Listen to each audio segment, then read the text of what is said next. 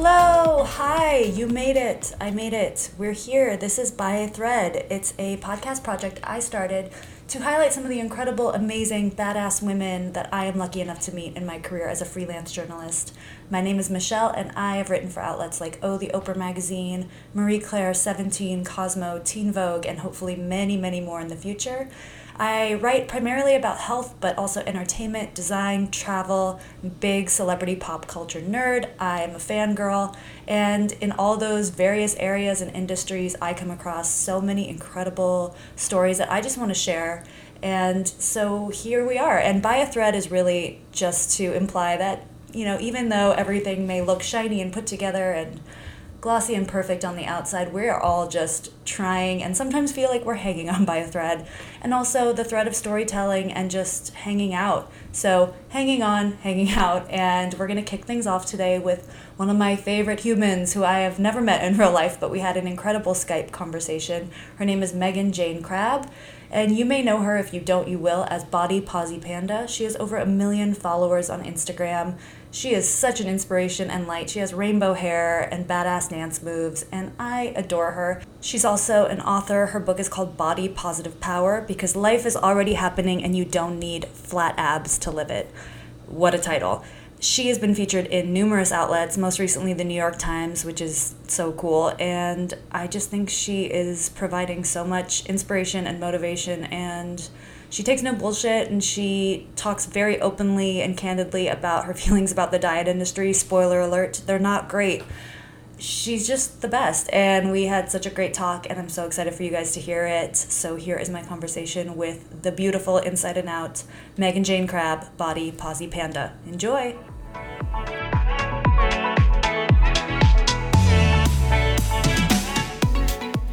Thank you so much for talking with me, especially given that this is like not a super defined project. I know, I'm I'm happy to do it. Like you um you have been very supportive of me mm. over this last year, and I appreciate it, so I'm so oh. happy to talk to you. Well, I am so grateful for you. You've done so much for me and a million people uh, who follow you on Instagram and more who read the book, so I'm just so grateful you exist, and I can't imagine if someone like you were in my world when I was growing up. Um, I think you're making such a difference, so I just want to spread the word about you, and um, I'm, I just, basically, I, I told you a little bit over email, but I'm just frustrated that I meet so many incredible women, and you are at the top of my list, um, who I just want to talk about, and there may not be anything, like, newsy about it, um, and I just want to spread the word. So hopefully, I don't know if these are going to be podcasts or articles or both, but I want to just start talking and, and make it into something. So, yeah. yeah. Sounds, it sounds like the right reason to start something. Thank you. I hope so. Yeah. Um, frustration is usually a good way to like get the vulnerability on something. If we can start a little bit just about your background, general, like where you grew up, family, all of that, that'd be awesome. Okay. So background. I um. So I grew up in a small town in Essex in the U K. I have an older brother, A J, and my older sister, Gemma. Uh, and um, I had a. a lovely childhood, really. I, um, aside from body image issues, you know, it was, it was wonderful and joyful. Mm. I liked school, I had yeah. friends, et cetera, et cetera. Um, I'm not used to like talking about like vague, vague, my background. Um, so the, the body image background is, um, that I, Well, the first time I remember feeling like I hated my body is when I was five years old and I had just started primary school. Um, and I had picked up on dieting super, super young as well, because I had read it in my mom's magazines. I had heard all the women in my life talking about it. And I kind of sussed really early on that dieting was a part of, of life for females. That's just, that's just what I thought it was. Um, And I got pretty hooked on that by the time I was ten. Uh, and the dieting over the years became more and more restrictive and more and more obsessive, and that spiraled into anorexia nervosa when I was fourteen. So it took me a couple of years to try and claw my way out of that. Uh, and then I went right back to dieting again. I think what a lot of people don't talk about, which I really appreciate that you get into in the book, is that kind of like it's not a it's not a straight line necessarily, and mm-hmm. dieting is a very slippery slope, and especially when you come from a disordered background. And I think that was kind of my journey as well, kind of like halfway out and not really out. And let's talk about the Instagram account, because how did this start, and like, did you ever expect it to get to where it is now? I mean, when when I started the Instagram account, there was no such thing as like Instagram famous. Mm-hmm. Like, there was really no such thing as influencers. There were YouTubers, but it was not like on other social media channels. Right. And um, I I started it as a personal journal from being obsessed with dieting. That's what I used to post about. Uh, I used to just follow people for goal bodies and weight loss mm-hmm. tips and fitspo. And I found the body positive community online, and I just wanted to post the things that I was learning and connect with the people I was meeting from that. Um, and that's what I started to do. And then people started to, to pick up on it. And it was still fairly unknown back then. Like, nobody was really talking about body positivity in the mainstream media.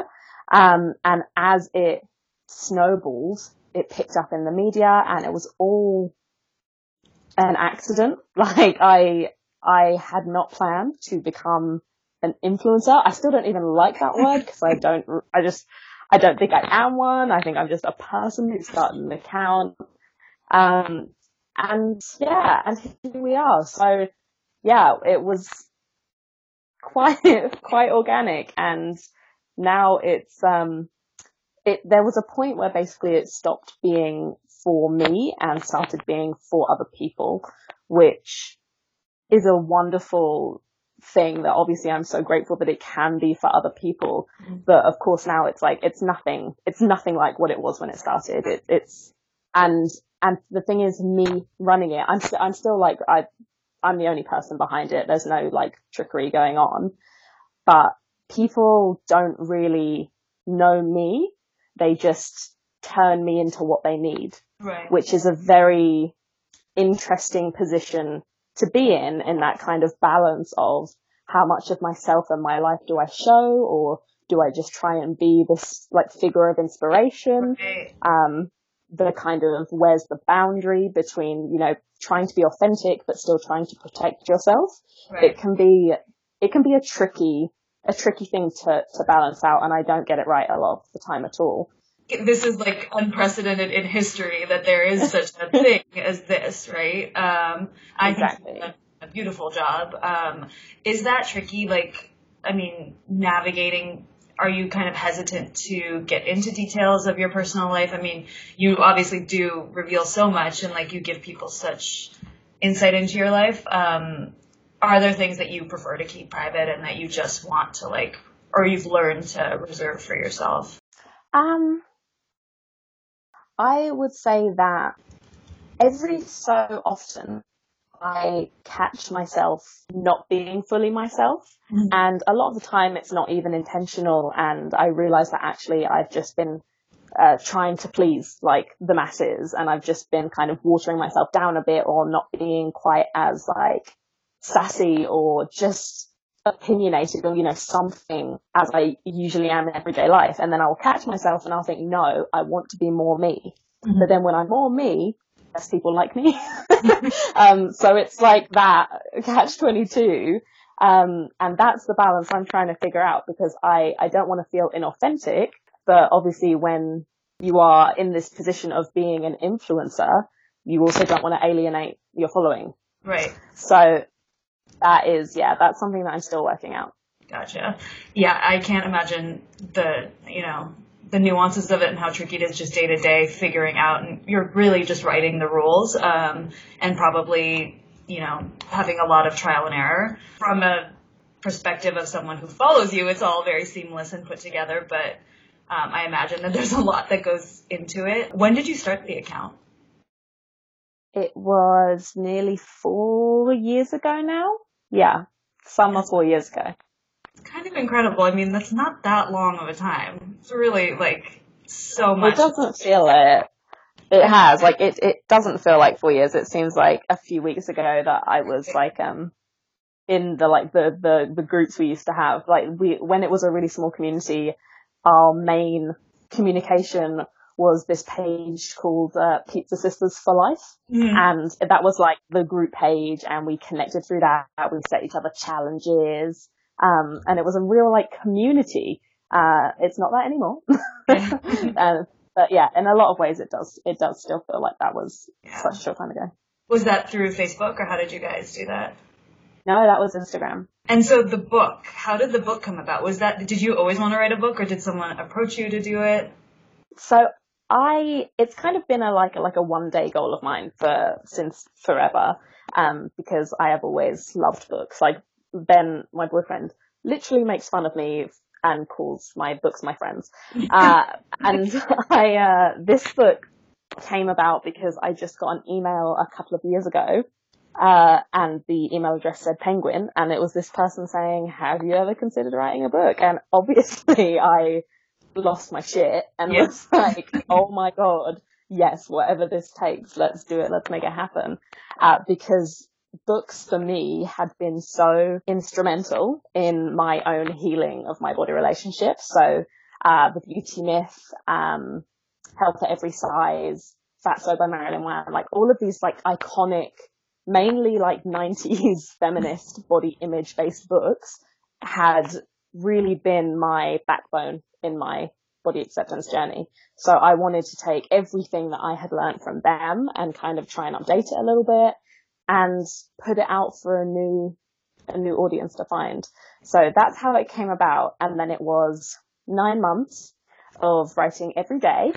Um, I, uh, I was not in therapy when I began writing, and I very quickly found a therapist. Thank God. And yeah, and, and then there it was. And then, doing that, yeah. yeah. Yeah, I was, I saw something, I think it's Busy Phillips, because she just came out with a book, and she said that, um, writing a book is like ten years of therapy in one year or something like that. Like, it's just oh like, takes your soul. Yes. Uh, I think that's incredible. Um, And I'm so glad you made the segue extremely natural, because um, what I love about your book is that you do talk so much about some of those kind of iconic books that you mentioned, Naomi Wolf, like The Body Myth. Really, for me, was one of the first instances where it was just so different to me than other books that kind of painted, like recovery books, that painted a little bit of a Pollyanna, like optimistic. I don't know, something about it didn't feel, it didn't. sit authentically with me. And with The Body Myth, it made me so fucking angry. And I love that you harness that in your book and really convey that, because for me, that I found that extremely motivating, of the fact that there's so much more to this than appearance and yeah. beauty. So can you talk a little bit about how, you know, that anger toward the diet industry and these arbitrary cultural norms, like how is that motivating for you, and what do you hope other people get from that? So I think um, my anger wasn't something that I ever felt that I was able to feel, because I'd spent my entire life blaming myself. Mm-hmm. So all the anger I had ever felt about my body, I just turned inwards and thought it was my fault. I wasn't strong enough. I didn't have the willpower. You know, all these all these things that diet culture tells us every day are the reasons why we hate our body. And when I actually found out that the reason was not me, and there are thousands of reasons why we feel the way we do our bodies and about our bodies, and they have been so carefully crafted and sold to us so that the biggest industries in the world can profit from our insecurities, that flipped something in my brain. And that it was like a moment of, wow, I have hated myself for my entire life so that someone else can make money off of me. Wow. Um, and I don't know. I think, I think I found it a bit conspiracy theory at first, but then I actually did my research and I sat and thought about it. And I, I kind of got to thinking, okay, when was the first time I actually thought my body was wrong? Where did that come from? It wasn't, it didn't come from inside. Absolutely none of us are born hating our bodies. It comes from outside of us somehow. And that means that it wasn't my fault. That means that it's never been my fault. And all of this anger I had towards myself because I thought I was to blame. You're such a beautiful writer and so articulate, and you speak just as eloquently. So it's just, I think you really have an amazing ability to really just articulate these very emotional situations and, you know, the, the emotion, and, and you rationalize a lot of it, which, you know, from someone coming from an eating disorder and who's dealt with this, it's not always rational. It's not always logical. It's just a lot of feelings. Um, so I think it's impressive to me that you've been able to, you know, just break it down in a way that's extremely cohesive and, and relatable and understandable. So I thank you for that. Thank you. I really do. And in the book, you talk a lot. You, you make it a point to break down what body positivity is and what a lot of people get wrong. And what I always see on, because I do read the comments, which I know is like number one rule you shouldn't do. But there's always that argument of what about your health, or, you know, but your health and your health. And I really want to know, to you, first of all, what to you body positivity actually means, and what what is your what do you say back to people who try to make it about your health? Yeah. So um, I think at the moment we have a very skewed idea of body positivity, uh, which happens to any movement that gets picked up in, in the way that body positivity has by the media. It will get watered down and watered down and twisted into whatever suits their agenda or whatever suits each, each individual's gender agenda. But I think for me, at the root of it, body positivity has to be about respect, and respect is not dependent on how someone's body looks or how well it functions and you perceive their health, or whether you are attracted to them. That is not it at all. It is simply the fact that all bodies, which is all shapes, all sizes, all shades, all genders, all ages, all abilities, are worthy of respect and and to be treated with human dignity, because they are human, because they exist, simply because they are here taking up space. They deserve to be treated with respect. And I think, well, that doesn't sit well with people for a lot of reasons. And the the health argument is probably the one that we hear the most, that body positive people hear the most. And it comes from people just being conditioned by a seriously fat phobic cultural narrative that, you know, fatness in any amount is the worst possible thing for our health. And that is also a personal choice and a personal failure. Um, and there is just such a huge, huge body of evidence that is ever growing, that that's just not the case. And that to, to say that all there is to health is weight is reductive and fatphobic and just inaccurate. Mm-hmm. So first of all, I like to uh, point these people in the direction of a little bit of Health at Every Size. Uh, most of the time they don't choose to go and pursue that because they actually don't want their opinion to be changed.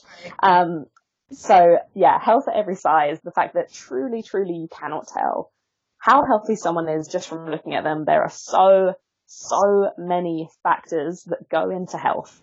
Uh, and they never ask about any of those. You know, I never, I never have a, a concern troll come onto my page and be like, hey, do you smoke? Or did you get a good night's sleep? When was the last time you went to the gynecologist? How much water have you had to drink today? Like, they don't, they don't actually care about anything to do with health other than how your body looks to them.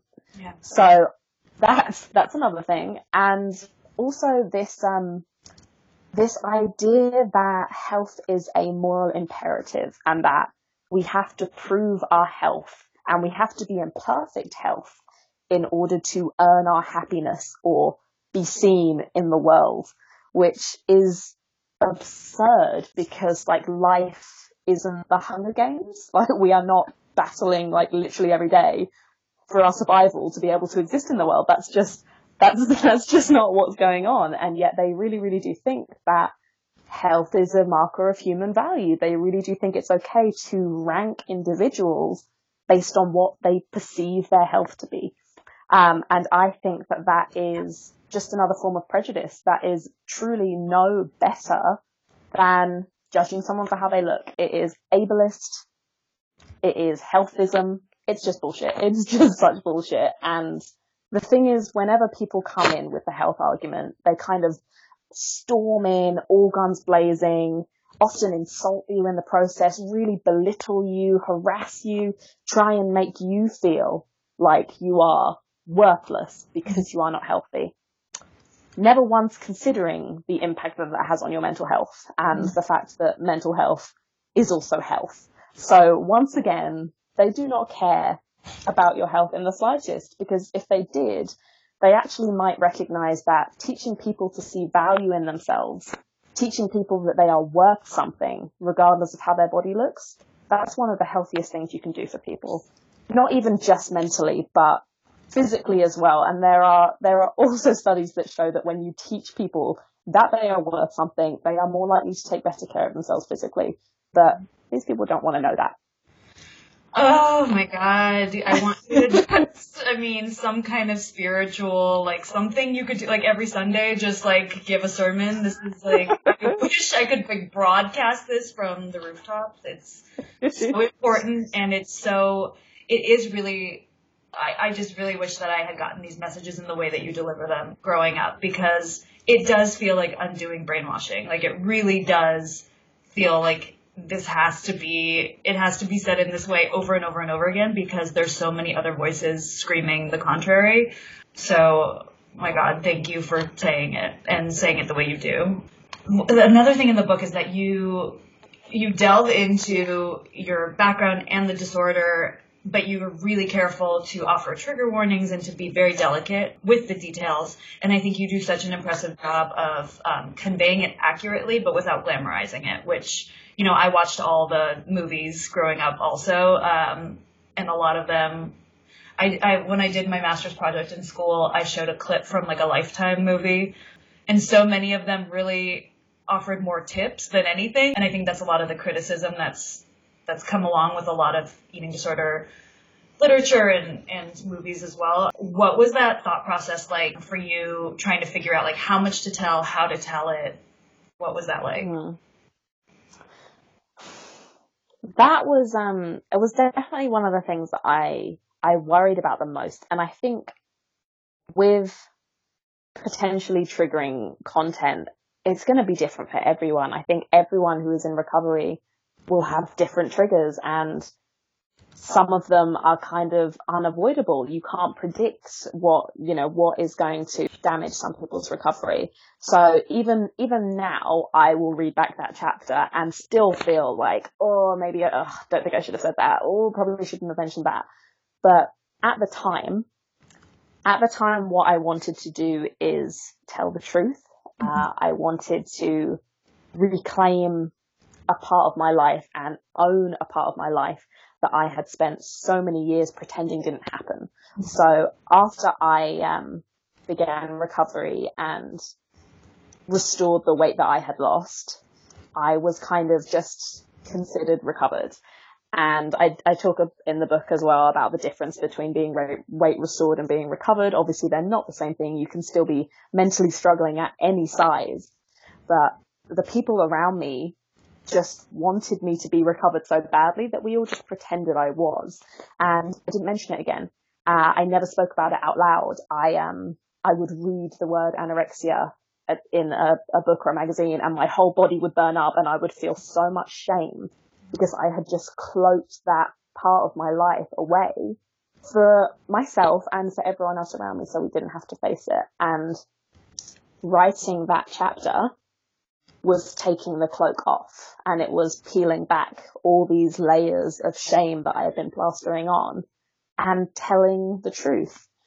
And that's what I wanted to do. And the trigger warnings were something that I thought of right at the end, after I had written the entire rest of the book, and I had gone back and written and uh, read this chapter that I, I wrote first. Uh, and I just, I just thought this whole, the whole point of the book is for people to heal, for people to um, feel like they can go out into the world as they are and feel good about their bodies. If there's anything in here that is potentially going to do the opposite, I want to give them fair warning at least. Mm-hmm. Um, and apparently it's it's not something that like books usually have. Um, and my editor was like, this isn't, this isn't usually a thing, but I think it's a really good idea. Um, and she actually is an eating disorder survivor as well. So I was even conscious of her reading it. Um, And that's how that's how that came about. It's so nice to hear when people can use that experience to really support, and like the fact that you were paired with someone who was comfortable enough even telling you that. I mean, as I as I've written about eating disorders over the years, I feel like every time I mention to someone, like, oh, this is what I'm doing, this is what I'm writing about, they're like, oh, I've dealt with that, or oh, I, I've struggled with some form of that. And it's mm-hmm. it's amazing how that doesn't get said until someone else kind of brings it up, brings it to the table. So I think it's really awesome that you were able to work with someone who you could talk about that with and relate to that with. We talked a little bit about social media, and obviously it's, I say this all the time, that the internet is kind of like a disgusting cesspool, but it brings amazing people into my life. And so I can't, mm-hmm. I've made such great friendships. I would have never met you otherwise. And so, you know, it has these bright spots, um, and it clearly has given you this incredible platform.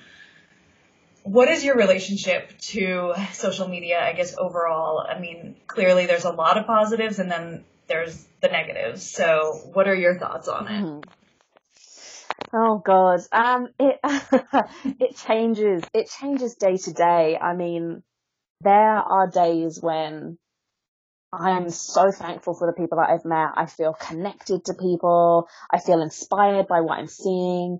And there are other days where I want to burn it all to the ground. Like it's it's it is such a uh, a double-edged sword. I think my main issue with social media at the moment is that it is incredibly good at dehumanizing people and making us all forget the humanity of the person on the other side of our screens, whether that is, you know, in terms of trolls or even just in terms of community or even people we know. We completely forget the emotions and the mental health and the experiences that are going into what these people put out there. We are so quick to judge. We are so quick to leave critical comments, uh, make indirect subtweets or like posts about people. And I think we need to take a step back and, um, try to connect with each other as human beings more. And I'm not entirely sure how we do that on a platform that is so surface value. I don't know. Uh, I am, um, that's something that I also try and grapple with, is that uh, how do I make people see me as a human, uh, a full, multi-dimensional, flawed, but still, you know, worthy of respect human? How do I do that? And I don't know. I don't know. You've caught me on a, a, a negative social media day. I was feeling better about it yesterday. Fair. No, and I, I mean, I think that's that's real, and I think that everyone kind of deals with that, and you deal with it on a much grander scale. Um, so I can't even imagine like what you deal with day to day.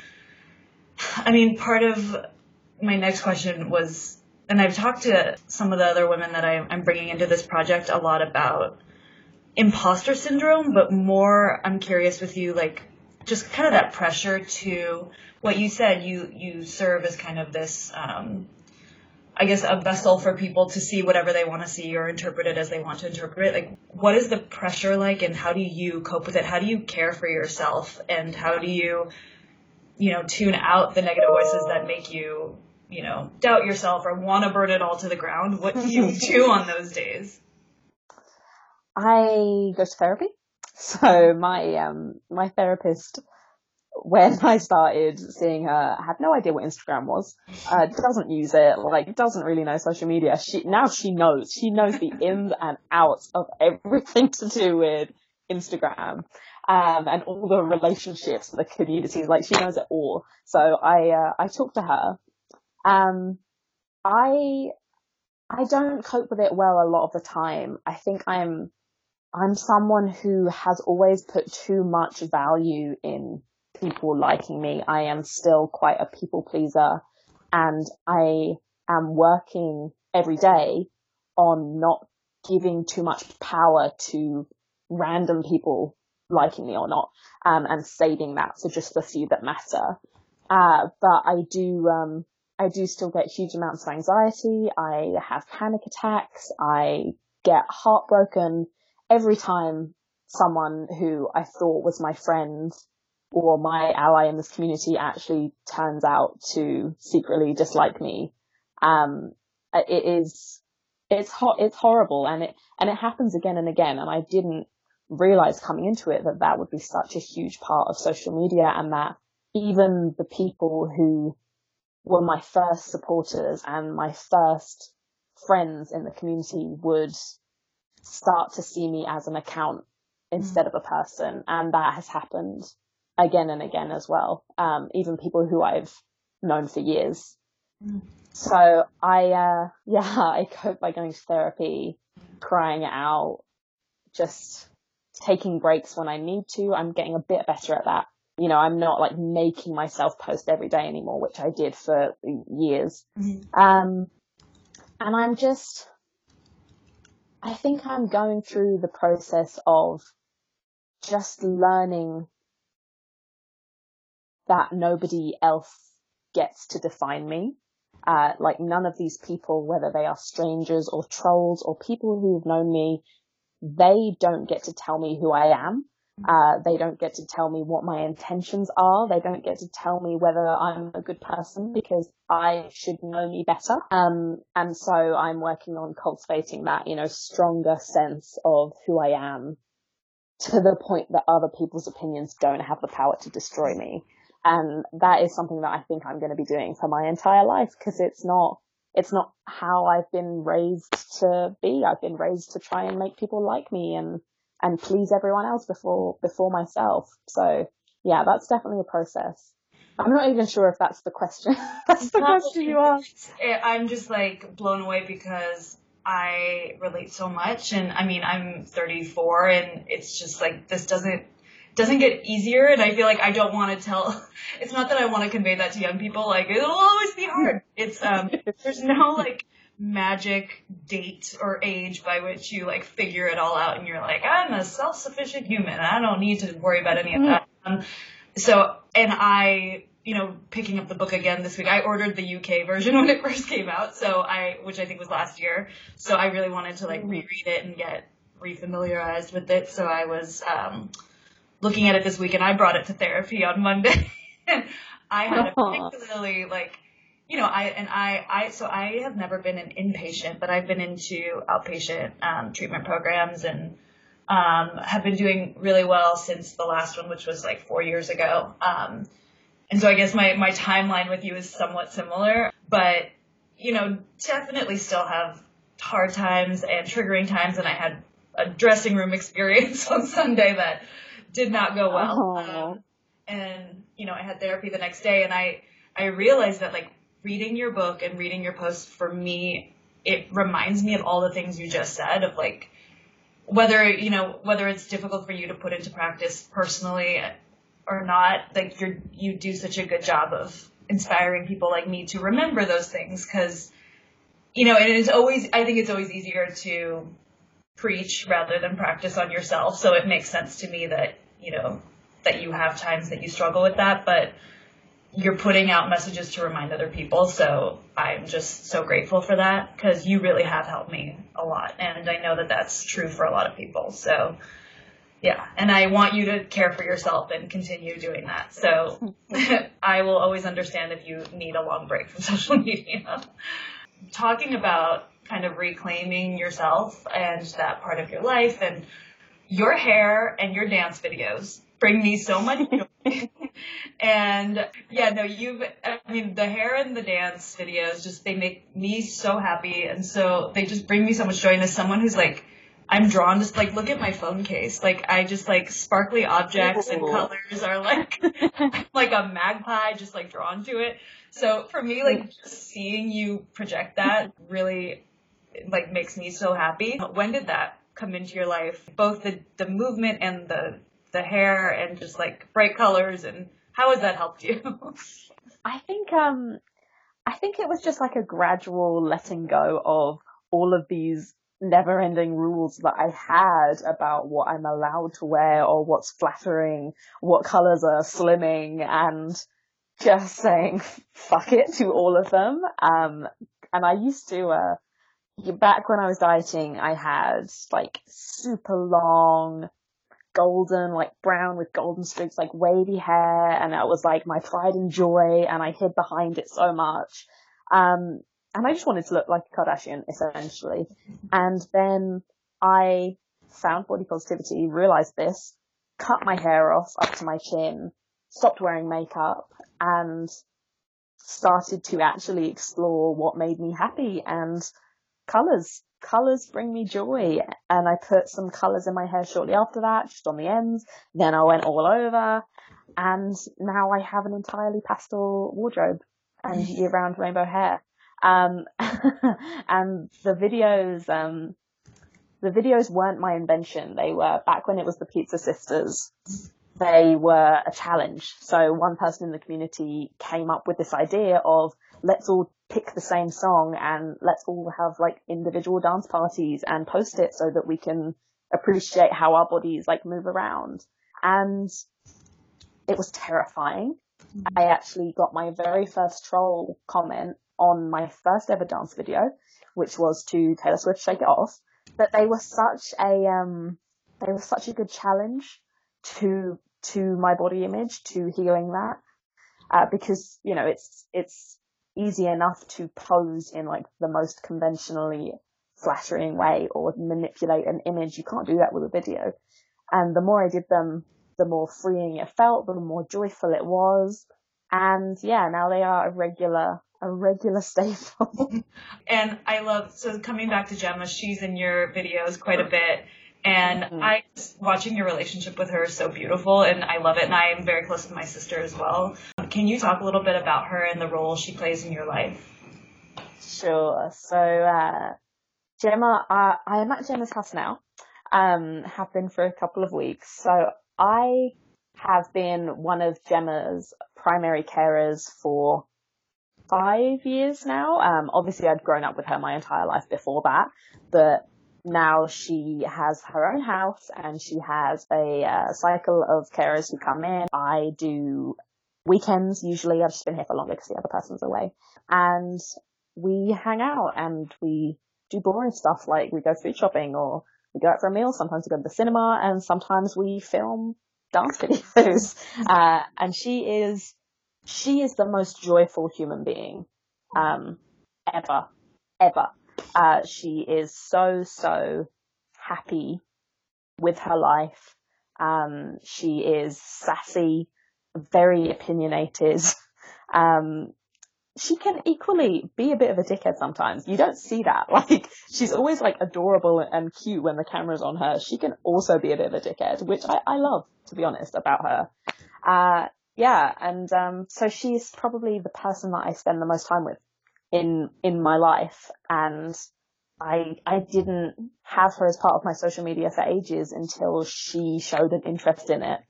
Um, and she started asking whether she can, whether we can do something together, like a dance video or like a YouTube video.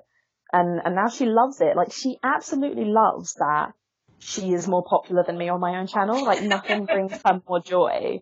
She will sit there and, like, I will read her the comments that literally say, Megan, you're all right, but we love Gemma. And she will just, like, cackle to herself. She's so happy about it. Um, yeah, she's a, she's a babe. Well, it's awesome to see. It's just really clear watching you guys that you give each other just as much love and joy that you get from the other person. So it's really cool to watch. And I don't, I'm conscious of the fact, like, I could ask you eight billion questions and keep talking to you, and I don't want to keep you on the phone forever. So I'll start to wrap it up. But you talk a lot in the book about kind of wanting to go back and hug your younger self or, you know, show some love to that younger version of yourself. And now you kind of have the opportunity to do that via all these people that follow you, and you convey so many messages. But if you had to, like, condense it down, what is, like, the one thing that you just really want to be known for and wish to impart on young people that you wish you could have given to yourself?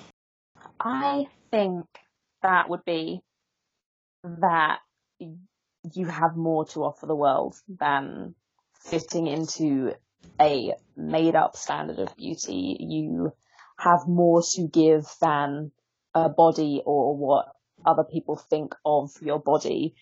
You have too much to be doing to spend your entire life just shrinking yourself uh, and seeing yourself as an object for other people's, you know, viewing pleasure. That is not what you were here for.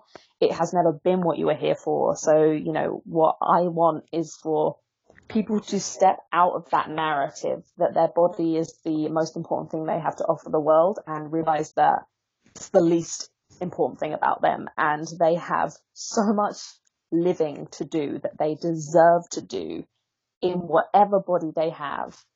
And anyone who tries to tell them otherwise can fuck off. to put it to put it simply. I mean, I mean yeah, that's that's it. That's it. I think yeah, yeah, recognize recognize the bullshit and go and reclaim your body and reclaim your life, because it is too short. It is too short to spend dieting. It is too short to spend hating your body. There's too much other good shit to do. Oh my God, am I gonna cry? that's, that's all. I mean, that's it. What else can you say? That's it. That's perfect. Literally, is there anything else to say? There's nothing else to say. She's incredible, and every mic around the world dropped the second she stopped talking. I hope you love Megan, because how could you not? She's the best. Megan, I'm so grateful for the opportunity to talk with you. This was the best. And what a way to kick off this project. I'm so excited for what's in store. I talked to a lot of other incredible women who I can't wait to share with you guys. Um, again, if you are craving more Megan in your life, as you should be, she's Body Posy Panda on Instagram, B O D Y P O S I P A N D A. And she's over on Twitter as well, same name with an underscore after. And you can also visit her website, which is body posy panda dot com. And if you're curious to know a little bit more about me and my background and what I'm working on, if you want to hire me, I love being hired. You can find me at michelle k media dot com. I'm also on Instagram, michelle k media, and on Twitter, same name with a verified checkmark. It's the only place on the internet where I'm a verified human. So come on over. Sometimes I share really awkward dating observations. You just don't know what you're going to get. I'm so happy and thankful for anyone who listened, and I can't wait for what's to come. All right, I'll talk to you guys later. Bye.